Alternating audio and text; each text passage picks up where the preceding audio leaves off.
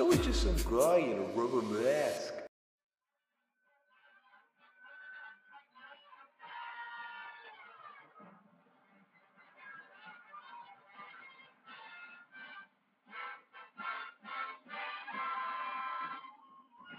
Hello, and welcome out to the inaugural episode of Venture Quest.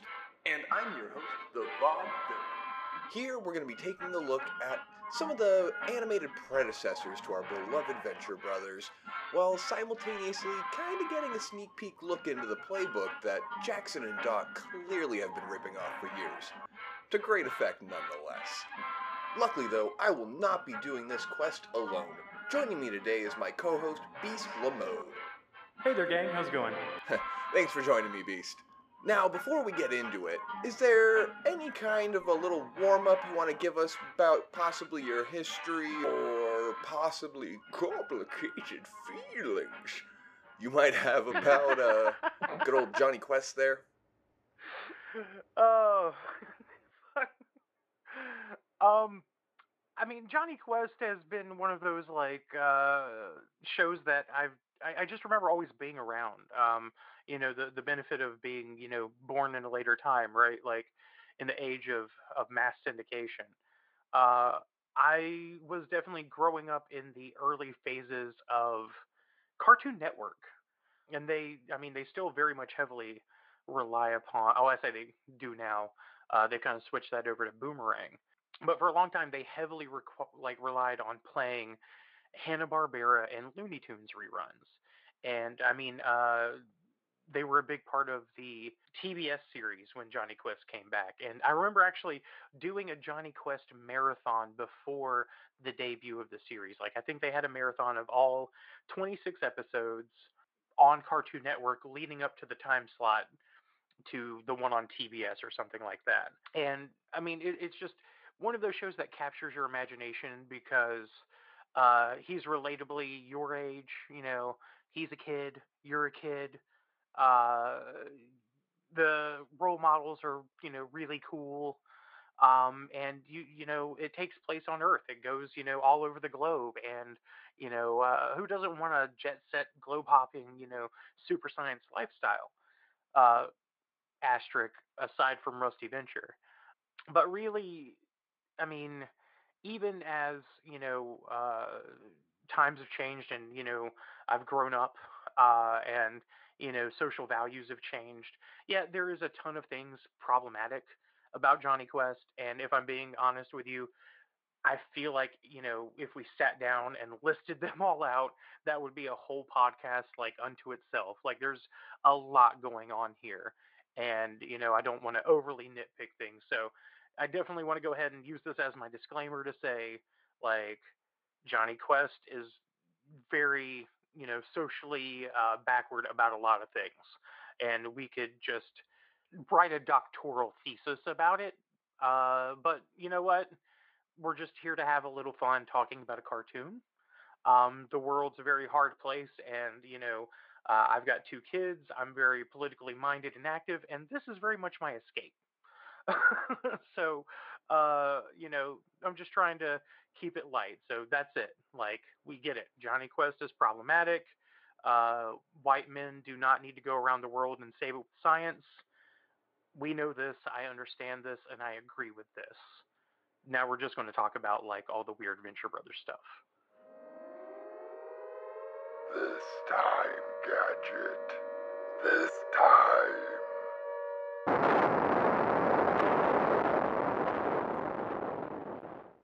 Alright, and that sound means that we're actually going to be going into our episode breakdown.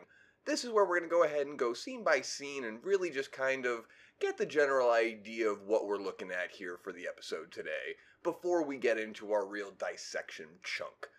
So sit back, relax, and we're going to go ahead and take a little journey into Season 1, Episode 1 of Jonny Quest The Mystery of the Lizard Man. Now, I thought I was going to be able to go ahead and get through the uh, opening title sequence fairly quickly without getting into too many notes, but uh, not uh, not going to be the case here. I'm I'm gonna lose track of how many episodes they uh, rip from in here, but uh, see if you can keep count. From panthers to snakes, even a pterodactyl, the opening title sequence is jam packed with boy adventurer mayhem. We got a slow walking mummy bursting through a wall. Even the infamous walking eye makes an appearance. But don't worry, Venturoos. The army is here to save the day. The walking eye is no match for that tank. We get Bandit, Johnny's trusty canine companion, being swooped off by a condor? Komodo dragons on leashes?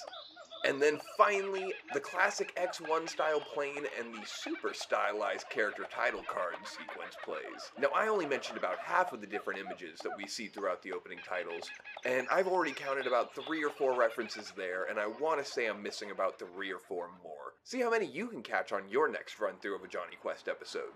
The show then opens with a small ship sailing through the ocean seas. The captain and first mate are trying to figure out how to navigate through some tricky waters.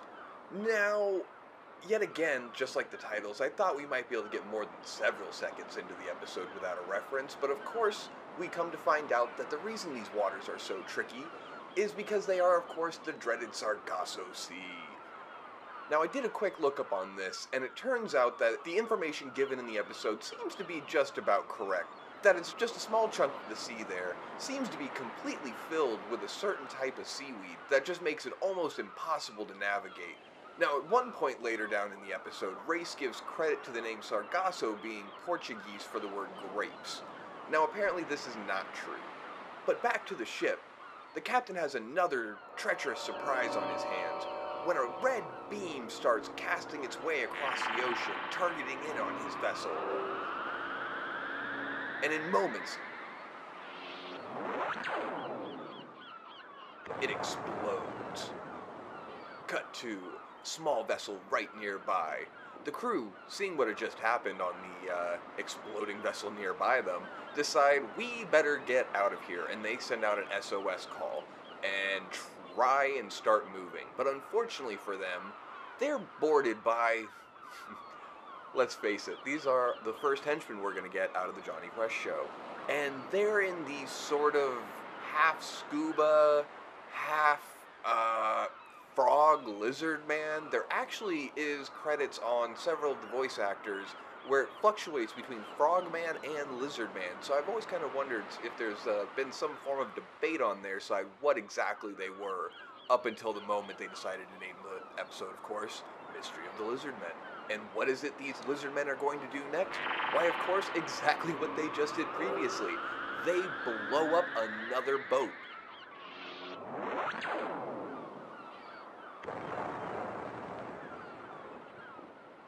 Luckily, though, one of the crew members of the boat manages to, well, maybe he landed on, maybe he managed to get onto, because he is basically unconscious when found, but he gets up onto a piece of wreckage and holds on until the rescue crew gets there that they had called in with that SOS alert earlier. The man is rescued and brought back to a hospital where he's nursed back to health, at least well enough that he can be heard mumbling a phrase. Now, at first they think it's a Spanish phrase, but it turns out that somebody in the room can translate, at least partially, and discerns that it's not Spanish, but indeed Portuguese. The translation we get is, quote, explosions and thin red lights, the man says, and he keeps repeating something about a sea lizard climbing into his boat.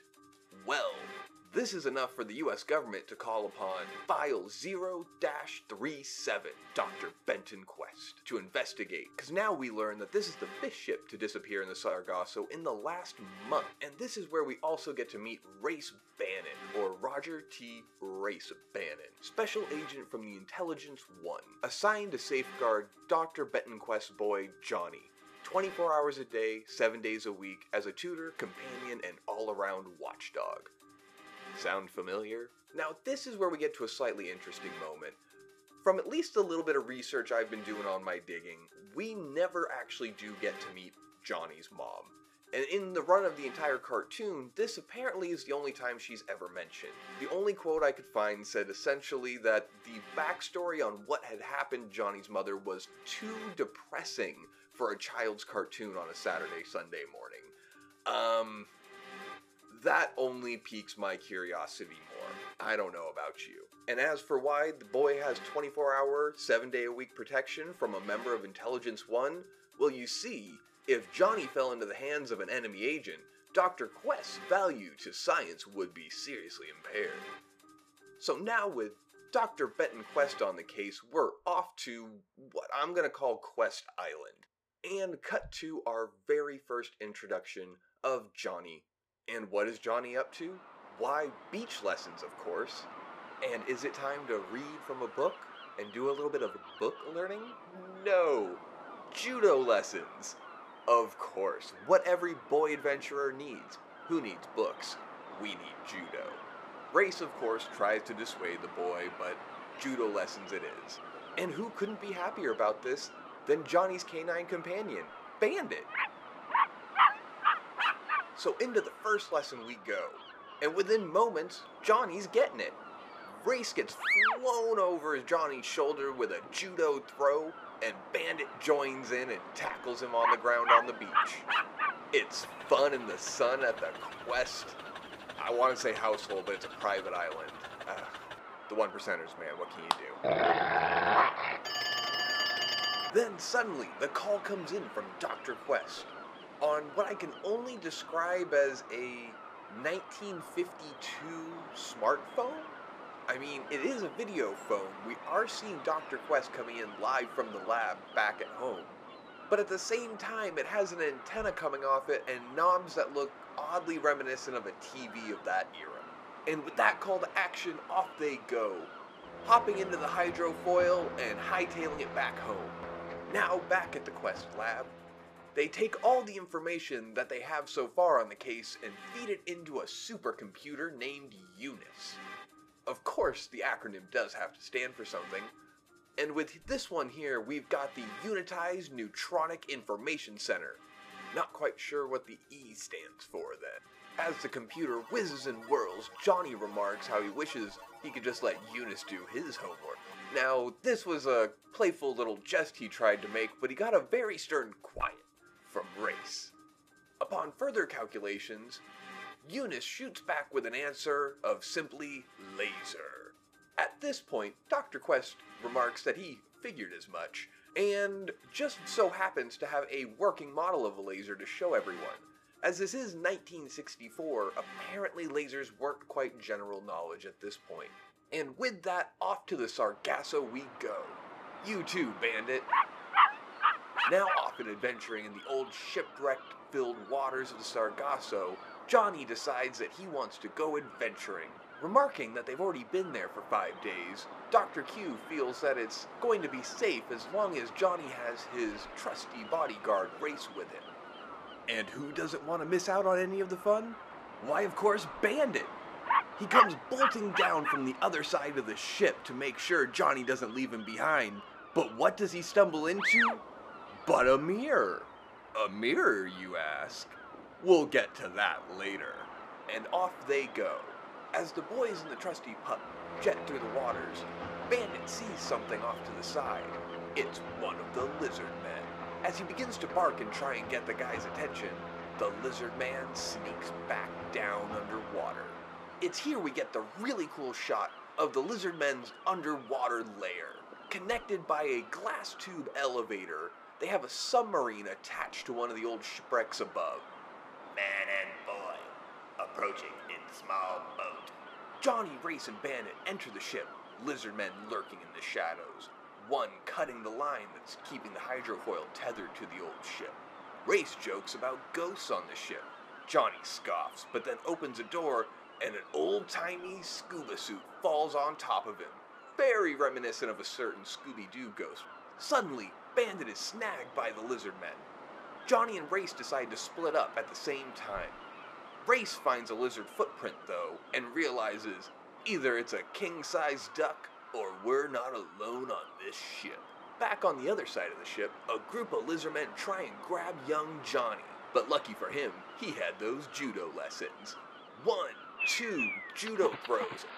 Running to go find his friend, Johnny and Race now battle it out with the lizard lizardmen out in the wide open. We get a great shot of Race doing a rope swing kick where he nails not one, but two, three, four, and more of the lizard goons before finally the rope snaps and he falls down into the bowels of the ship. And with his bodyguard down and dog out for the count, Johnny is captured. Johnny and Race meet the head of the Lizard Men. You are intruders. You will not be allowed to leave. Why not? Because it will interfere with my experiment. And in fact, he does have a laser gun, and he plans to blast the first man rocket to the moon straight out of the sky. Race tries to break free, he gets a few guys, but he's hit on the head and lights out for him. When he awakens, we find our three heroes trapped in a holding cell of the submarine. We get a great scene of Johnny having to show off his boy adventuring skills of being able to fit through small holes, and through a sequence of events, they manage to get free. As they make their way to the surface, Race realizes he can use Bandit as a distraction, and they manage to get through a few moons before being outnumbered and having to make a break for the hydrofoil. And now out on the open water, an awesome boat chase ensues.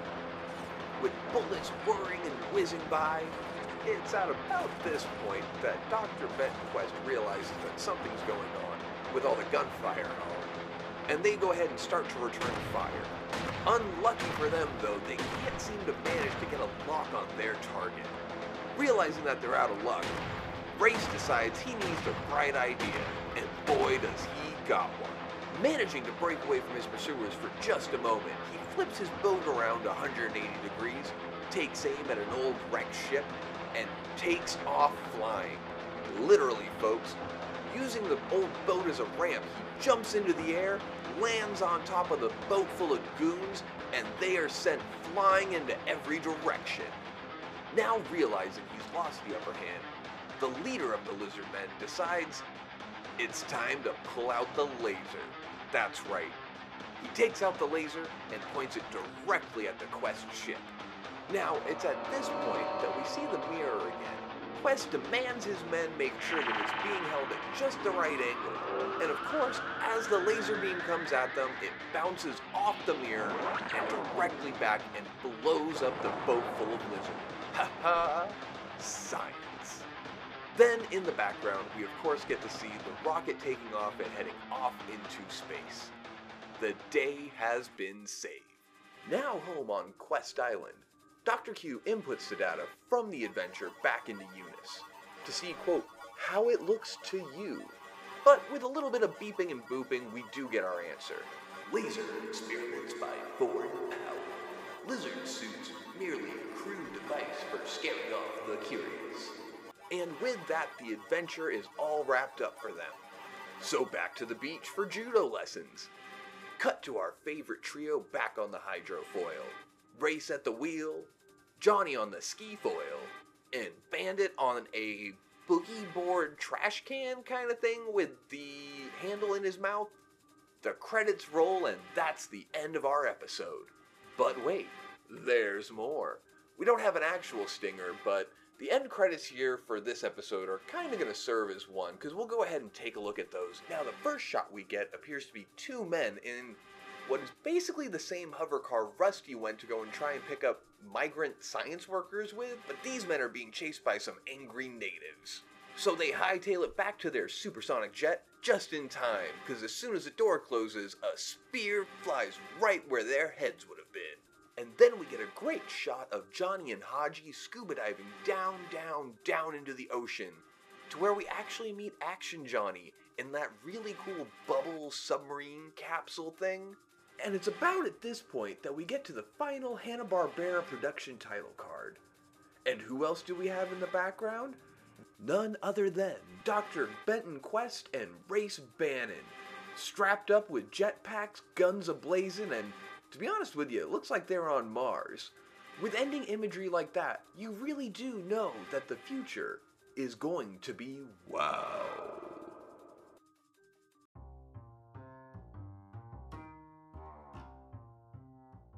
This episode of Conjectural Technologies Podcast is brought to you by Conjectech Cigarettes. Are you the science minded man looking for the right smoke for you? Well, look no further than the Conjectech cigarette, found wherever plutonium is sold. And while you're at it, why not pick up a nice fresh bottle of Guild of Calamitous Whiskey. Why, I'm enjoying them right now.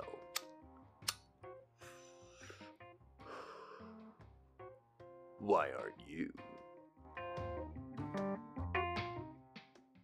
All right, gang, and that's going to go ahead and take us into our dissection section. Now we're going to go ahead and go through not every piece, but the important parts of the episode and really kind of pull the Venture Brothersness out of it. And with this episode, we really can't get past the opening credits without wanting to talk about it. So uh, I- I'm not going to hold you back here anymore. Go ahead, Walking Eye. What do you got for me? Walking eye. Oh, wait, well, I mean, it's a walking eye. What do you need to say about it? Uh, and I mean, you've heard me ramble about this a lot. Like, uh, it's one of the things I love about the show because it's just really uh, so pointless. Like, but in terms of like the time and place where it comes from, it is such a metaphor. You know, it, Jonny Quest came out in like the '60s, uh, '64, so we're post you know, Cuban Missile Crisis. We're at the height of like the Cold War. Kennedy's dead, and so you just have this giant eye on these creepy spider legs, right? And like that's the whole thing. Like that's it. I mean, and this is before. Okay, we didn't make it onto the moon until like '69. So sending shit off to like other planets to have it walk around wasn't even a fucking idea for us yet. I mean, not to say somebody wasn't pre-conceptualizing it, because you know, fucking people are like that. But the idea being, you know, the, the the walking eye was not designed as like you know a Mars rover. No, this was literally meant to just be provocative and creepy looking. It's surveillance, evasive, crazy surveillance coming to get you. Like, Unless you have title- a take. well, yeah, and I'm sitting here like they're blasting the shit out of this thing. This thing doesn't even have a gun. No, no, uh, no defense, anything, or no, uh, you know, attack anything. It just is there to creepily watch, and if you can destroy it, fine. Otherwise, it's just going to watch you. Maybe that's the whole point of it. Is it psychologically unnerving? Like when somebody's like watching you eat when like too close, or somebody's reading over your shoulder. like that's how the communists were going to get us. reading over our shoulders. well, now there's the whole surveillance and everything, I can't help but think of our uh, one of my best friends, the uh, Grand Galactic Inquisitor. His ability just to stare through anything, and even while you're just you know taking a crap inside your house, he can just find you. Um, they really just love that that uh, extra super spooky surveillance aspect of everything. They do, and you know, uh, I would actually love it if I could get my Alexa to just every once in a while shout, "Ignore me." Because at least Grand Galactic Inquisitor, ironically shouting "Ignore me," reminds you that you're always under surveillance. True. Always have the uh, sticky note over the uh, camera lens if you're not actually using it. You never know who's on the other side there. Oh no, sometimes I want to be watched. hey there. FBI land. Uh, well, and then, you know, with the rest of the opening here, we do have some of the other great things. Uh, we get into almost a Scooby Doo trope before Scooby Doo was, I believe, around with the slow walking mummy that bursts through a wall. Uh, The, the slow walking villain, the, the Michael Myers is, if you will, I have always loved that villain. There's something about the slow rolling menace that just, it's super spooky but completely ineffective. Um, yeah, well, and let's go ahead and just call, you know, call it what it is. For whatever reason, you know, everybody can go back to like the Universal horror monsters and like, wow, those are iconic. But just as iconically, like you could see a Hanna Barbera slow walking mummy or a minor 49er or, you know, a bald green zombie and immediately recognize those dudes. Like, Oh, oh, yeah, yeah, you're in Johnny. Quest. Yeah, I was an extra in Jonny Quest. Recognizing them at like the grocery store or something. They still got the mask as they're rolling around town. right. Oh, I mean, and uh no, like I love that you can see these different like the same technique in two different mediums and it's completely opposite. And I mean maybe of course, you know, sensibilities were different back then. So maybe that was creepy. You know, but like Michael Myers doing it and like stalking, you know, Jamie Lee Curtis, that was like terrifying. Like Mummy just looks inconvenient to like, you know, your path to escape. Like you're not really worried about him. No, no. Uh, it's a guy in rubber mask. You're gonna be fine. Uh, to be intro- fair, Michael Myers is just a guy in a rubber mask. an undead guy, sort of. I mean, is he a zombie technically? Like, what's going on with Mike? You know, I don't know. All right, things get really weird in that trilogy, or like the the first set of like the trilogy, right? Because like you've got Halloween one and two, and then there's the one with the witches, and like Yeah, yeah, yeah. no, The I- I not ha- Michael Myers one. yeah, I, I I mean, I don't know, but the like in my mind, I only reference like the the first couple of Jamie like ones with Jamie Lee Curtis because it, that's the one that makes sense to me. Like, oh, he's just you know you know escaped mental patient, which is Mhm. a you know we, uh, weird social trope unto itself. Like, uh, you know, you see that kind of a lot also in like uh, cartoon stuff. Like one of the creepy places they'll often go is like a you know asylum or a hospital, you know, and things like that. But I mean, again, really much more effective on film in terms of like creating terror. Like on a cartoon, it's like maybe don't put the bongo drum effects with it. yeah, no, and definitely don't have him showing up just trying to be scary during the middle of the super runaway multi door chase scenes. Like, it just ruins the whole effect there. okay, and then uh, to go ahead and wrap up in the uh, the opening credits here, we get the classic. I I want to say it's basically the X one there at the end, uh, with the the title shot uh, cards for everybody coming up with their names on them, which we then see basically ripped off again for.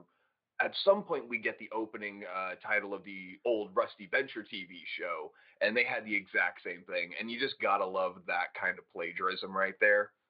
Well, and I want to say uh, the title sequence of the pilot episode, "Terrible Secret of Turtle Bay," um, and you'll actually see that referenced in some of the other footage in full title sequences now. But they actually want to say they actually went through the, you know, Jonny Quest, Doctor Venture, that whole like sequence in the first episode. Oh, really? Yeah, um, and then uh, when they have like the they cut it down and they use it as an element when they put all the pictures into like the the globy thing. Mhm. Um, yeah, like that was one of my favorite things was going back and rewatching uh like the title sequence and how they recycled um you know pilot footage that they didn't you know because they weren't doing that anymore like the, the art style got better yeah, um, and then you see some like weird stuff that's never referenced, which also I think is very much like Jonny Quest. Uh, oh, are you you know, talking about like with that um the diver with the knife in his mouth? yeah, Yeah, Uh, yeah, yeah, yeah. I love that one. I wish you would have shown up somewhere, but it never does.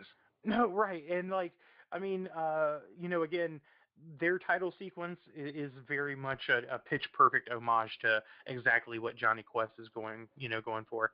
And going back Oh. to the X one, uh, I want to say like okay, X Men debuted in 1963.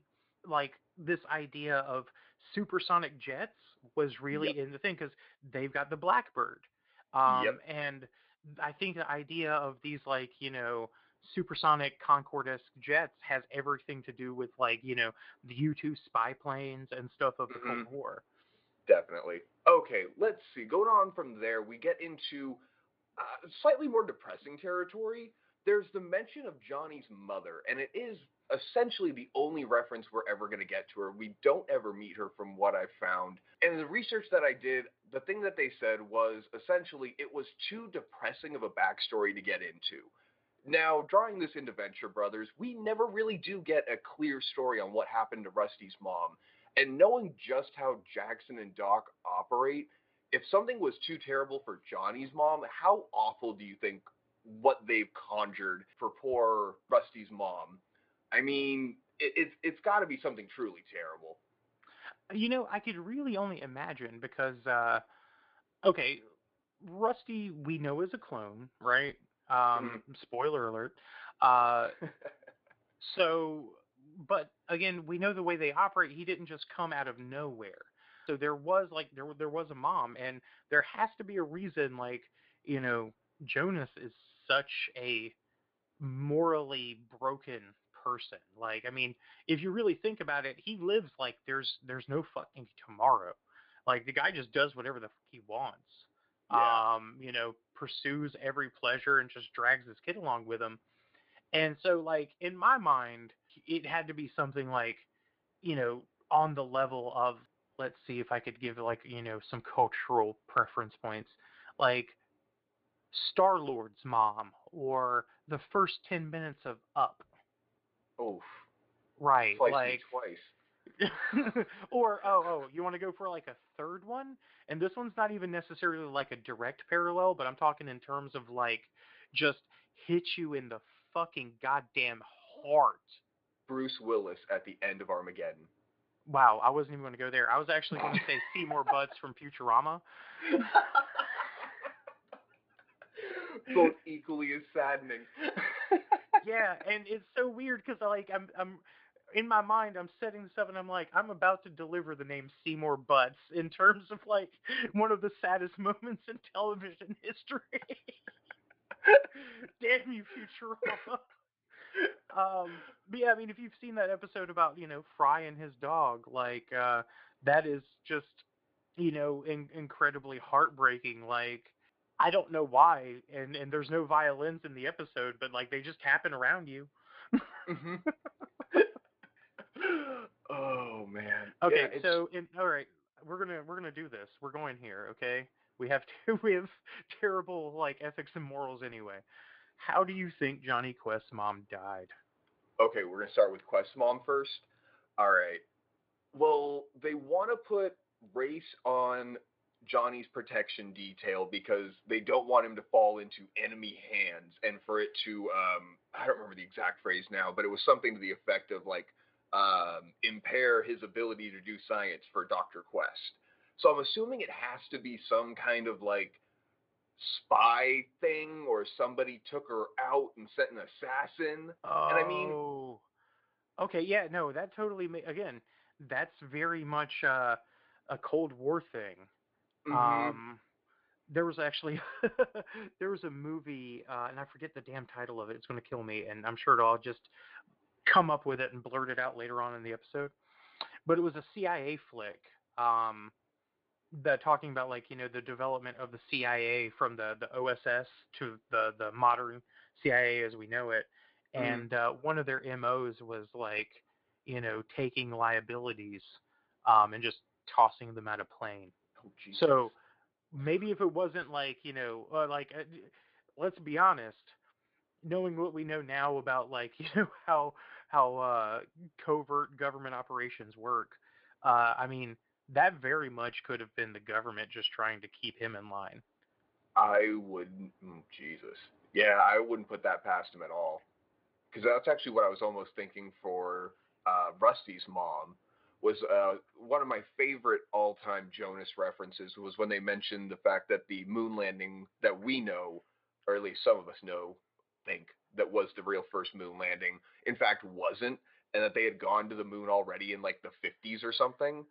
Um, I was going on the assumption that it was the government trying to get to the moon first, and essentially, one way or another, killed Mama Venture to get it done. And that's why I don't think you end up seeing as much in the later years of. He, went private with like the helpers, if I remember right. So I'm wondering if that might have been what was like the end of his working with the uh, the government and all that was uh, the, the soured relationship there. Well, see, in my mind, to me, it would have been one of those like freak super science instances. Like, you know, they're just out about and like, you know, fucking space toilet comes Oh, flying out of the atmosphere and just bam. Well, why do you think he was trying to make a helper robot in the first place? Because mom's gone.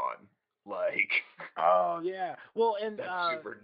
That's super. dumb. God, right. Um, and that gets into a little bit more of like again, uh, you know, uh, well, you know what? I'll save it, you know, for another episode. This is actually, you know, I don't want to reveal too much too early. Uh, I want to save some material for later, so I'll, I'll I'll put a pin in that. Ignore me.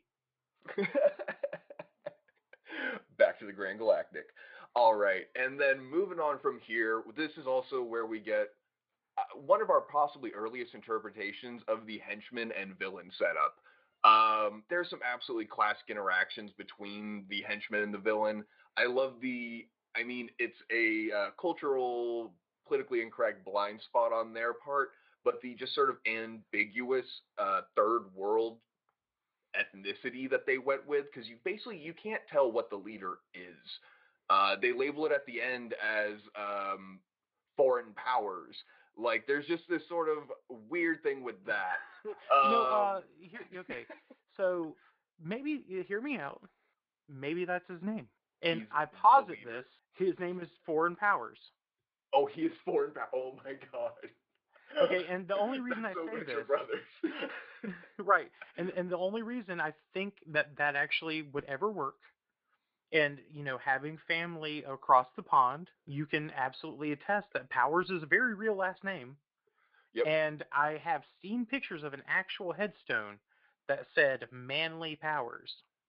Oh my god, that's amazing. Yeah, no. I'm gonna uh, have to. I've rewatched this like nine times getting ready for this, but now I'm gonna have to watch it again just with the idea in my head that his name is Foreign Powers, and it's gonna be so much better now. And actually, uh, when you get a get a moment, like ask Savage about it. He was the I think the one who showed me. Like, um, yeah, no, like good possibility. And again, points to very much you know the the insensitivities at the time. Uh, foreign powers. There you go. Very nice. Very nice. I do like the fact though that we get a very nice early version of what henchmen are supposed to look like though. They've all got the same matching thematic gear. Like one of those guys could so easily just walk right into a guild meeting or that like henchman support group and they would not be out of step with anybody else. Did not take them long to find their stride with the look of a henchman. Well, and you know, really, you got to think the idea is just pretty simple. Pick a pick a theme and run with it. like, Yep, uh, as ridiculous as possible. Well, and that's one of the, I guess, one of the better, one of the better jokes about the monarch is how like often he gets his like theme wrong, like oh god, yeah. Because uh, you know Sheila as Lady uh, Etheria points out is like, well, why why don't you go with the monarch theme? You know, because it's a butterfly and it's like royalty. Like that wasn't even his idea. like, and I mean, look at what when he comes up with an idea. Look what it is. It's a flying cocoon. And everybody's like, well, what is that, Mr. Evergreen? Like, oh, I thought it was a pine cone. I want to see at some point him having a ginormous flying butterfly though. Like he just he needs to get that by the end of the show. I want to see how uh, the one mercenary guy in was it season seven got the butter glider because Monarch's like, is that my fucking butter glider? Because the last we saw of it, it was giant.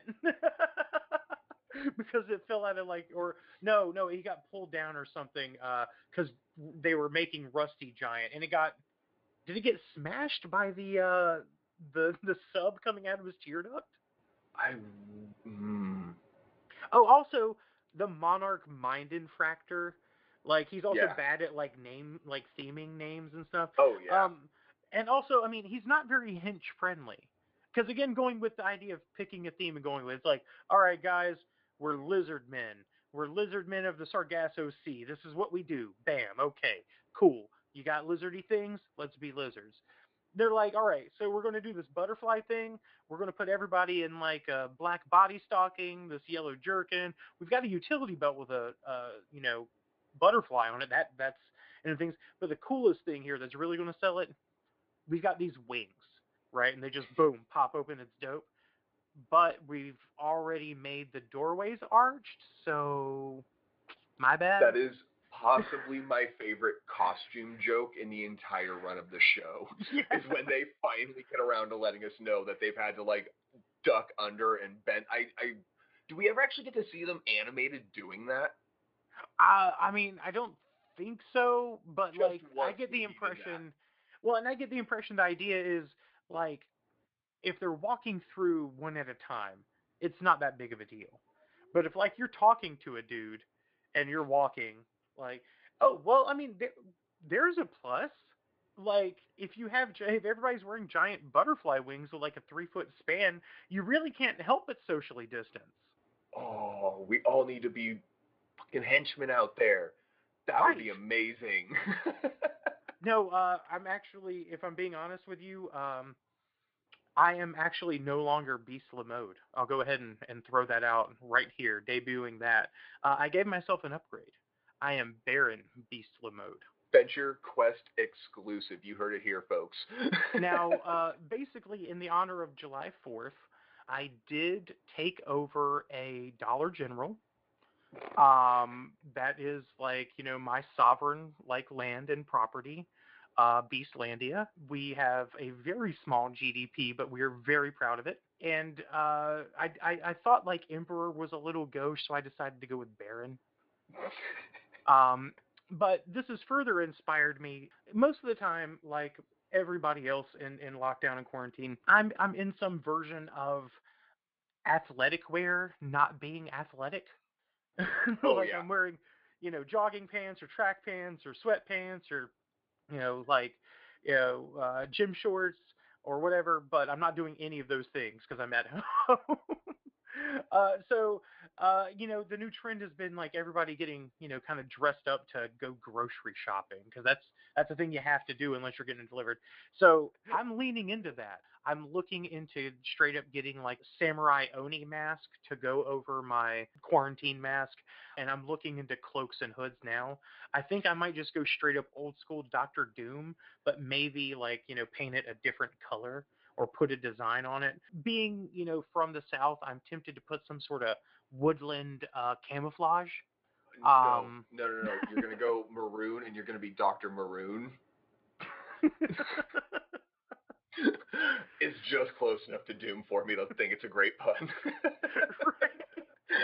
oh, the other day, like I, I, I, shoot vaudevillain this message out of nowhere. I'm like, listen, I'm going to say three words to you, and I just need you to make it happen. Scooby Dooby, or is it Doctor Scooby Doom? Dr. Scooby Doom. Now that you've said it on air, I'll go ahead and after this episode drops, I'll throw it up onto the Conjectural Tech uh, Twitter and everywhere else for you. I saw it as like a fun challenge. I only wanted to. I think I only did it in two cigarettes, and I only did it outside while smoking. Um, that's my new process for all of the uh, the visual stuff. A lot of the stuff you're going to be seeing as the uh, posters for the or whatever they call them, banners, covers for the podcasts. A lot of that is my cigarette time. Well, and I'm going to go ahead and just let people know. Like, I get it. Not a lot of people are, you know, smokers, so they don't really have that frame of reference. But let True. to understand how amazing this really is. Uh, okay, so Vaudevillain lives in Las Vegas, which basically means whenever he wants to have a cigarette, he has to step outside of his air conditioning into an Yep. oven that's literally three feet from the sun to damage his respiratory system while he's making art. So everybody, say thank you. It's it's 106 and the sun's beating on my patio right now, which is an enclosure, so it's even hotter than that. I want to say it's probably like 109 on my patio right now. oh man. Okay, yeah, it- it's really funny. Like, uh, if you've we, we've never been in the same room together, but we've you know we've video conference, and he's definitely you can tell he he's you know living in a desert environment. He, he's a very slender villain of a man. I, on the other hand, am a very well fed like beast. I'm pretty sure I probably sweat about nine gallons of water here a day, and that's only going outside for cigarettes. So if I'm actually outside for an entire day, that's all my body weight gone. I actually sweat about that much butter in in a day, so that's not even. I mean, I'll I'll call that Fair call trade. fair. okay, uh, wrapping back around to topics that are uh, slightly more relevant. Now that we've talked about our villains, let's go ahead and talk about our heroes. What, who, who is your favorite member of our hero team? Man, uh, that's complicated. Like, do you want like my venture filter or like my my like you know Growing youthful filter. optimism filter? Yes, go with Alright. that one first. My youthful optimism filter. Uh, you know, Race Bannon was always cool, cool as shit. Like, and don't get me wrong, I have mad love for scientists. Like, I really do. Grew up really wanting to get into science until I figured out that uh, literature and history was a lot easier because you don't have to be so precise. You can get away with a lot of, you know what I mean? Um, you can't really do that with research. Honestly, I was right there with you. I liked math until I realized how much easier it was to click on a video camera, and I got into video production at probably going into middle school, and I just kind of was like dropping everything else like fucking hot potato. Like, yeah, no, I don't. I don't have to write a thing. Well, you know, I, I take that back. You do if you, and that's a weird thing again. If you get in video production to avoid writing, you're you very much Oh. missed the mark. you shit the bed on that one. um, but no, like going back to it, uh, Rick Bannon was, you know, again like the international Manny of mystery. Mhm. You know, like, and and I love that. You know, and one of my the first connection I really ever made, uh, aside from like obviously, you know, this is what if Jonny Quest had kids, but like, you know, Brock is the you know hyperbolic version of Race Bannon. You know, Race Bannon's got that like air of the greatest generation. I mean, you could look at that guy and probably say like, yep, he served in World War II. he Uh, knows what the depression was like. yeah, you know, like he a, was, he's a much more wholesome guy. You know, he's not going to be standing out in the yard of the compound in like cut off jeans, listening to Led Zeppelin cleaning his hot rod. but at the same time, I, I'm not gonna be able to pull the name of the town that they say Brock's from or where he was born. But where I know it was like Omaha, a perfect Nebraska. Omaha, Nebraska. I could totally picture Race being from that hometown too. Like that fits to a goddamn T. Yeah, they they both very much have that like midwestern sensibility, but just two different kind of eras of it. Like they're t- both two different kinds of like badass. He also Um, always struck me as like if Pa Kent from uh, Superman decided to like get up and do the International Man of Mystery thing. Like he always has that kind of like sagely wisdom if Pa Pa Kent thing Kent, if let's let's call it what it is. If Pa Kent were into dudes, um,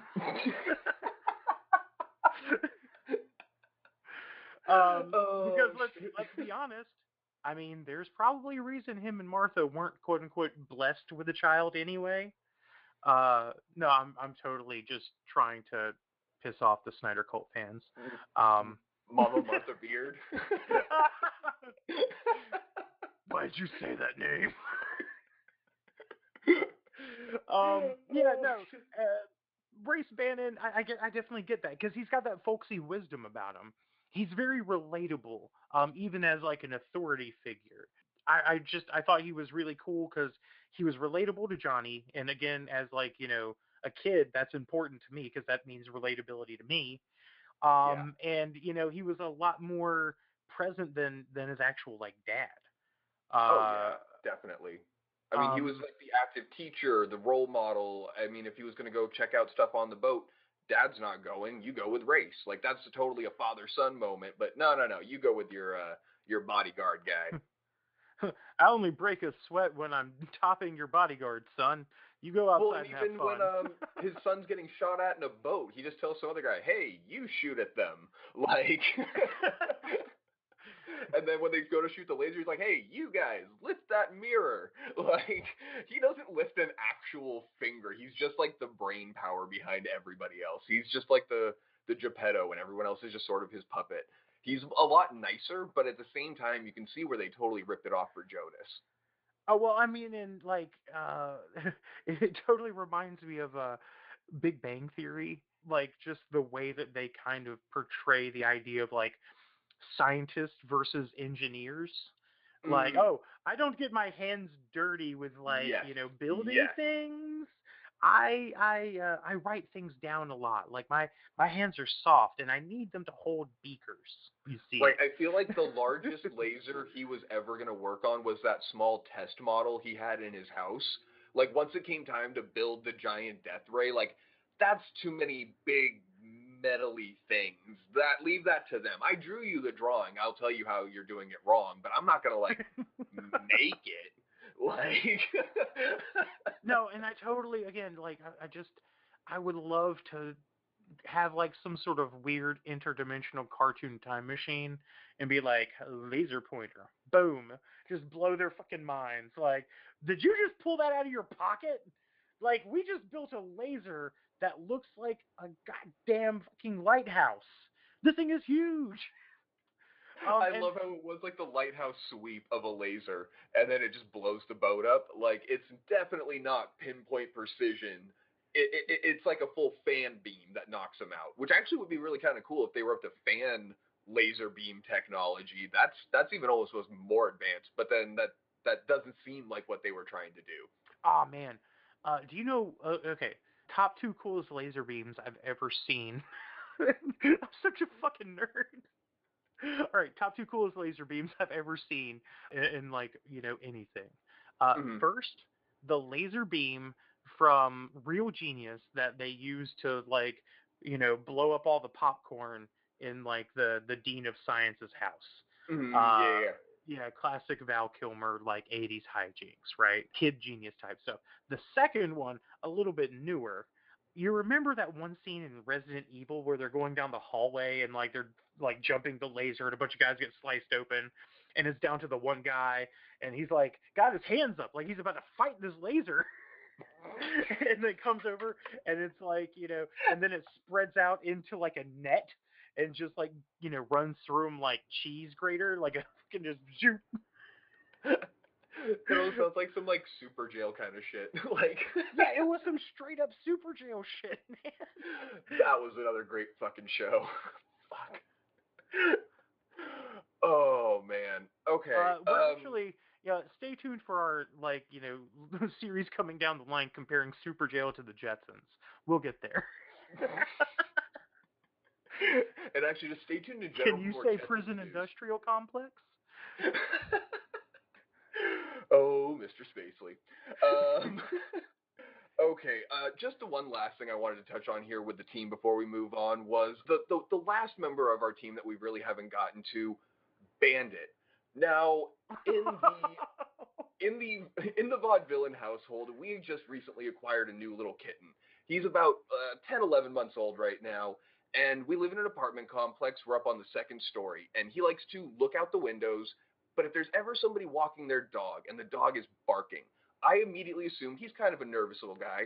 He would have retreated and hidden. It's a dog. They're scary.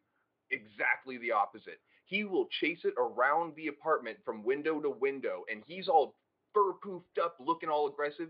And he kind of lets out this, what I've got to assume is his little version of a roar, but it comes out as like a meh.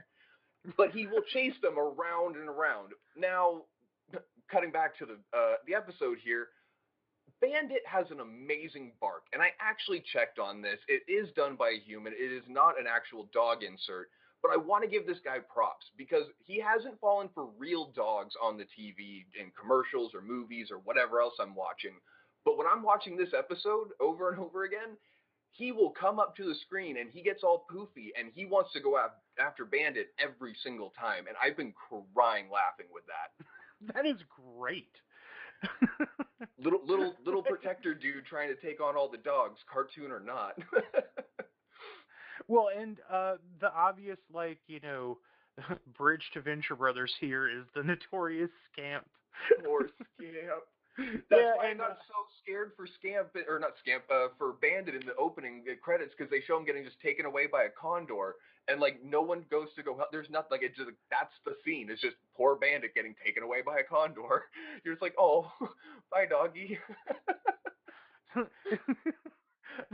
I- uh, no joke. Uh, I'm assuming that ends well, and that was the part that Jackson and Doc didn't like in that episode was the saving of Bandit. So they were just like, all right, we're gonna let Scamp have it every time he comes up. Just poor Scamp. Uh, no joke. My my mom, uh, she has a little rat terrier, and for a long time, uh, she's been getting these tiny dogs. Like I, I'm not a huge fan of tiny dogs. Like I like a medium to big dog. They just have a better energy. Also, they're easier to keep safe. Like uh, I've seen mockingbirds take shots at my mom's like you know Chihuahua. like, and I can only imagine just like I very much imagine an actual eagle could have just snatched this thing up like the way like the condor just yanked up bandit Because I mean, these mockingbirds were giving this thing fucking a run for its money. It was like just two of them. Bow, bow, bow, bow. It was great. I used to uh, working out in California with animals. We were I was working at a dog boarding, and uh, we would get the red-tailed hawks flying around. And if we had like a little Yorkie outside in the yard by itself, and someone spotted the bird, some people they would literally yell around, be like, "Get out there, make sure," because like they would try and swoop down on these little dogs. So uh, Bandit is in real danger there. He needs to be careful. Well, and I love the way we keep just talking about other things because we know exactly what happened to Scamp, and it's very weird to talk about. Don't like I don't know about how. the Inside Out dog. I don't want Yeah. to talk about Inside Out dog. Another Damien Hirst. I, I just, uh, I mean, uh, how does that even happen? Like, what, what could you have been working on in science, super or otherwise, that would accidentally turn you inside out? Like, yeah, no, it was uh, makeup testing. That's what it was, It was for. makeup testing. He said it was for makeup testing. It was somehow going to make him like better to test on because he didn't have fur or skin or whatever anymore. That's right. Like, he didn't have to. there was no like there was a line of logic he said, but if you follow that train of logic, it doesn't make any sense why they had to do that. Does it be like science making like AIDS airborne? You're like, you didn't have to do that, science. like we could have done we could have gone without. Dude, I, I read so many weird articles like that. It's like, you know, scientists re- revive zombie virus from, you know, Arctic, you know, caribou corpse. I'm like, They've why been threatening Like, us why are with we the doing mammoth. They- since I was in high school or middle school, they've been threatening with bringing back mammoths, and I'm just like, we don't need mammoths. Like, cool, you found a frozen one intact. That doesn't mean you have to clone it. I- We all saw Jurassic Park. I Oh. mean, the trope okay, is I hate there. to like this is totally like on it like true story. Uh, I don't I, I don't know a lot of the particulars. I'm going to go ahead and tell you my source though. Uh, being uh, that we make a podcast, you can assume that we are podcast junkies ourselves. One of the ones I love to listen to, right, uh, is Aaron Mahnke's Cabinet of Curiosities. And Mhm. so it's these 15 minute little episodes broken up into two parts, and it's two different stories. And uh, there was one episode where he talks about like this Alaskan like potluck dinner. And this guy takes this meal to a potluck dinner, and like, you know, everybody kind of eats it, and, you know, it's polite, but it's awful. Like, you know, blah, blah, blah. And then eventually, like, come to find out he got it from like thawed mammoth meat. Like you, know, you got thawed mammoth meat, and made like a stew out of it. um, On another podcast I was listening to last night, there was an episode of um, Kevin Smith podcast where they were talking about a Good Times episode where a poor member of the neighborhood was coming over for dinner, and everyone knew at home she was so poor she would eat dog food, and no one wanted to eat the meal she brought because everyone assumed it was dog food. But then she found out that no one was eating it because of that, and she gets all mad and is all like, I know I eat dog food and I gotta do it to survive, but like I would never make my friends eat dog food. Like it really hurts that you guys think I would do that to you. And I was just like, damn, good times. Like that doesn't doesn't sound like a very good time. no, that sounds like the opposite of a good time. I wonder if that's what every episode was about on that show. I might have to do a deeper dive onto that one. Well, and, Um. okay, uh, going on this like eating weird shit. Like uh, apparently one of the new versioning like uh how can I most offensively describe this group of people? The the basic like I guess the Karen larvae Instagram influencers, you know, that do all the keto fasting coffee enemas. Yeah, like th- there's a new like cat food diet going out, like going oh around. God, no. Yeah, and I, I thought it was a joke, like posted up on Twitter, and then I I fell down this weird rabbit hole where, yep, no, this is uh, bruh, your Tinder date like anybody listening to this, like you know, your your Tinder date's probably eating cat food, dog. Like just chill, don't. Just like, trying to get skinny? Yeah, well, I mean, and the thing that killed me is this chick was already like really, really tiny. I guess she was eating this to like get toned or something. This is why I date big girls because I know they're not eating cat food. well, and weirdly enough, this actually ties us into our next clip here. Maybe she was trying to fit through a small hole. Maybe Um, she tried and she was just wasn't that boy adventurer small tightness that you apparently need to be to get through there.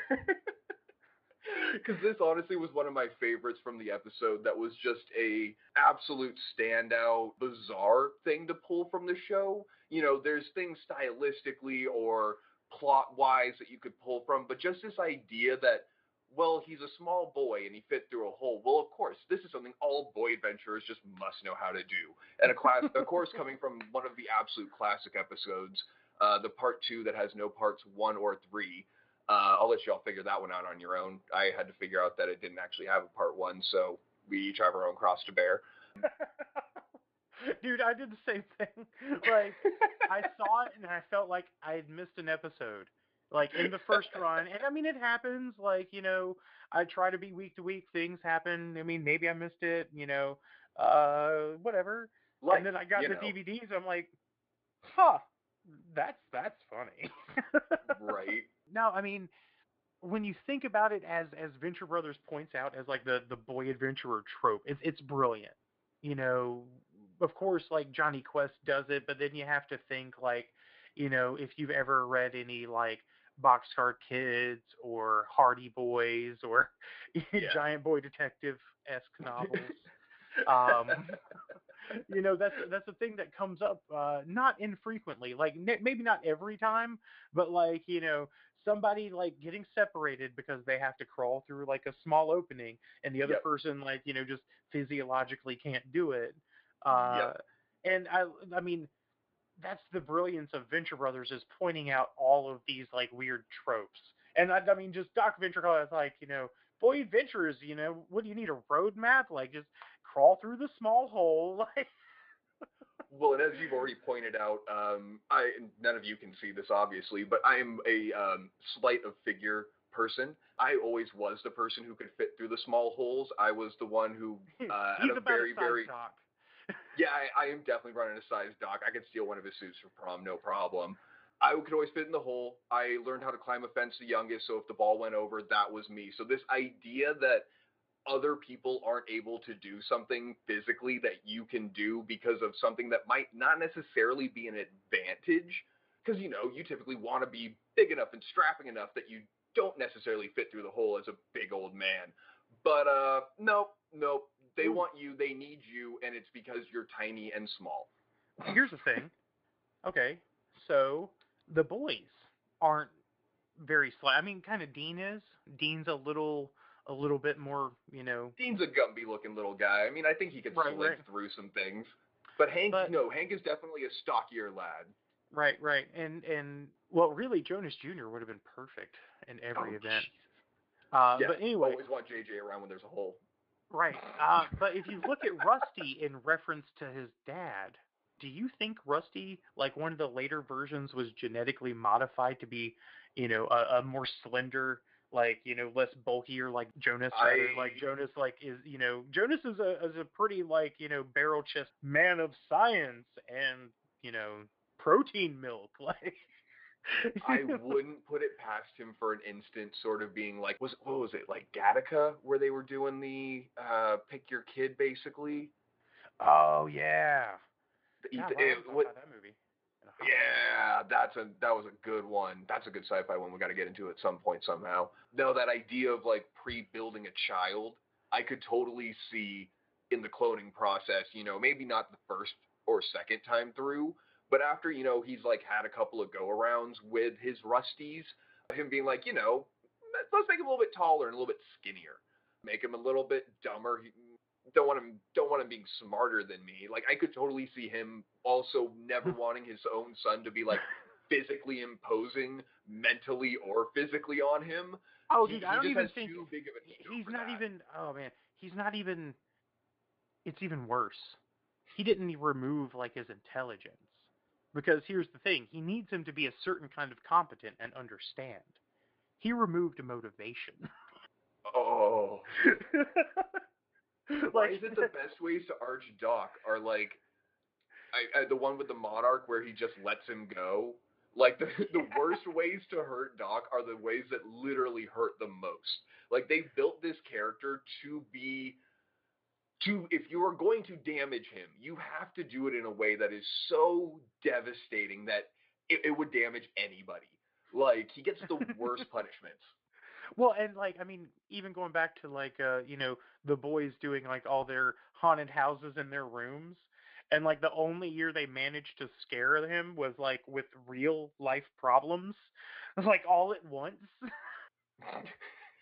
like you know, oh, uh, I, I kissed this girl. Now it burns when I pee. Like you know, uh, we've got a you know leak in the roof, doc, and like you know, uh, hey, you got this from your doctor. What's a malignant melanoma? Like all this in like seconds, and you just see his world spinning. Like this kid has, you know, this guy has shot people in the heads, you know, since he was a kid. You know, crawled through God knows how many like Shawshank esque tunnels in his life. I, I mean, he's he's seen some shit. He doesn't recommend it, and like the only way you could really get through that cow's exterior is like homeowner issues and health problems. I'm not terrified of the mummy man. I'm not terrified of your Frankenstein Dracula monster. Like, I've got a pipe leak and a baby beaver infestation. I've got to work on this. Beaver larva. Scooby Doo rubber masks. Scooby-Doo. Are you? Oh, oh, dude, that was crazy. Uh, was it uh, an Inuit? Oh, I am so totally into it. Okay, and then just to actually go ahead and wrap up here with sort of a sight gag, what I noticed right near the end of the episode was the the boat landing on the villains. It's not entirely exactly the same, but it's very mirror. It's really almost a mirror image of a scene we actually just covered in uh, Family That Stays Together Slays Together, where I mean, I'll go ahead and describe the elements and see when you get the scene. We've got fire, we've got a chase, we've got guns and bullets, we have a bodyguard with the young blonde boy in the vehicle flipping a U-turn. I mean, it's got a few extra scenes added in there, but this is basically taking out Air Trigger. Oh yeah, no, I, I remember kind of talking about this, uh, you know, in, in pre-roll and you know discussing like it, it's in completely different mediums, but it's the exact same choreography. I mean, you go ahead and you switch up the uh, the animation style and everything, and then put it from boat to land, Yeah, and That, I guess that's a- what I meant by like you know switching medium. Like he's one guy's on water, one guy's on land. Uh, Well, the only thing yeah. they're missing though is the uh, the favorite part. I would have loved for Jonny Quest to have had the tongue licking gun scene. Um, that was the the pièce de résistance that they were missing with that whole thing. But I don't think that would have even gotten by the 1964 censors back then. No, dude, I could totally pitch that. No, look, he's going to lick the gun barrel, and then we're going to show a lizard tongue, and he's actually going to be like Lizard Man, like twist, mind blown. My name's M Night Shyamalan. You're welcome. oh my God! If it would have been the leader out there, it would have been a crime for that not to have happened. Too bad he was on the boat with his laser beam. Actually, he should have just been sat there the entire time licking his laser beam. Let's be honest, that would have been perfect too. Well, and uh, to be honest, this is very much a tried and true like animation slash homage technique because like in early stages of like animation and and so I mean I say early stages at any stage of like a lot of creative processes like you need visual reference. Um, Yeah, and up yeah. until very recently, it became a lot easier to create your own visual reference. Like uh, you can hop online and if you've seen Into the Spider Verse, you can actually see the you know uh, animator who did that scene sitting across from herself doing the burger scene and stuff. Like wow. you know, yeah, and like you know that's her reference footage.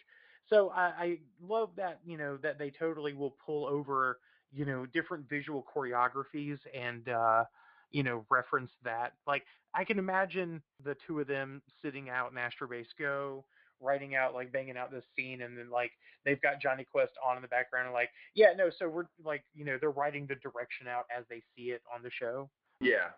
oh and one of my favorite like cartoon fight scenes ever has done this exact same thing cripple fight From, what uh, is cripple fight? Oh, oh, oh, from um South Park. Yeah, I was gonna say like, what is cripple fight? Like- No, I thought cripple fight sounded like some kind of online cartoon or something. Like, Oh yeah, the the the quote unquote cripple fight, which is a very weird thing. Like I'm gonna have to go back and readdress that episode myself. But that fight scene is actually taken out of a a great like schlocky horror film called They Live. oh, okay. Yeah, it's the Rowdy Roddy Piper like fight scene, like the big fight scene in the movie, and that whole scene is choreographed exactly the same. Like I think there's even a YouTube video where they put the two side by side. Oh, that's amazing. I'm gonna have to go Yeah. find that. Savage pointed that out to me long before the ubiquity of pocket internet. Like he's watching, he's like, I've seen this fight before, and I'm like, what? Because I could totally see at the same time uh, Matt and Trey doing exact same kind of pulls like uh, Doc and Jackson. They clearly are another one of the uh, we know how to rip things from your childhood, pop culture, and everything else and integrate them perfectly. We could end up doing another full show on that one, and then it would take forever because they're up to what season 25 now or some crap, 22. That could be a long set of podcasts if we ever wanted to go down that road. And we hope you're there with us, folks. Um, we hope you'll join us for the rest of our lives. and with that, we actually are basically to the end of our episode here. So uh, thank you all for coming out and checking out our inaugural podcast for Venture Quest. Uh, we hope you tune in next time and tune in to what's actually turning into the full Conjectural Tech podcast network that we are seeming to put together here overnight. We have this problem where we have ideas and then we do them, and then we realize, oh, well, now we have to keep doing this, but that doesn't stop us. We just live through the panic. It's great. And actually, if there's any editors out there who want to reach out to the uh, podcast, Yeah, if there's anybody who would like to uh, join the conjectural technology team on a more regular basis, like we do reach out for uh, you know personalities and contributors, and uh, we get a lot of people who are very interested, you know, in a kind of a reoccurring facet or a facet, uh, like a reoccurring, you know, uh, why can't I think of a word here? Vaudevillian word. nature. Yeah, Uh, bam. And more of like a reoccurring, you know, nature of the show versus like somebody who is, you know, going to be regular, like uh, on the production team. And that's actually very much what we're looking for because we're, you know, pretty much doing all the things. You know, we're producing, we're the personalities, we are, you know, the the post production editors. That's why it has. I mean, you've noticed. that's why you've noticed, like, you know, once Vaudevillain joined the team, production got better. Why, thank you. um, and we're really hoping to do that. Yeah, I mean, um, so if you're really into Venture Brothers and working in what we have described as like the sweatshop of podcasts, uh, feel free to, you know, reach out to us, conjectech podcast at gmail.com and conjectech underscore pod uh, at Twitter. Not not that Twitter's an email. Like you, you people are, you know, internet savvy. You you know what I'm talking about. I'm getting old. And that, okay, we'll go ahead and now call that the end of our episode. Thanks for coming out, everybody. Go Team Venture. Go Team Venture. Even worse than normal. Venture Quest, a conjectural technologies moppet. Co-hosted by Beast Lamode and the Vaude Villain. Written, performed, and produced by the Vaude Villain. Tune in next time, Venturoos. Same Bat Hank time, same Bat Hank channel. Calm down. It's always just some guy in a rubber mask. Well, no, it was Uh. better because we took turns. There's only two of us to take turns. Three people's too many. That has to all go at once. right, right. Well, no, if it did, it would sound good. That's the problem. Two people we could actually synchronize. Dude, you know what? That's what we just need to go ahead and do is record us individually and, then, then lay it out the on a track and on, and Audacity. This is why we need editors. So if any of you have stuck around now to what is going to be the end credits roll on Venture Quest, you will now find out how all the episodes after this are sounding better at the end because you also clearly make it to the end of hopefully the dissection episodes. Kudos to you. Like I feel like you need like a uh, some like living version of video game achievement for that. we'll start sending things out to people if you can prove you got to the end. Venturoo badges, yeah. there we go. All right, and we're gonna fade out.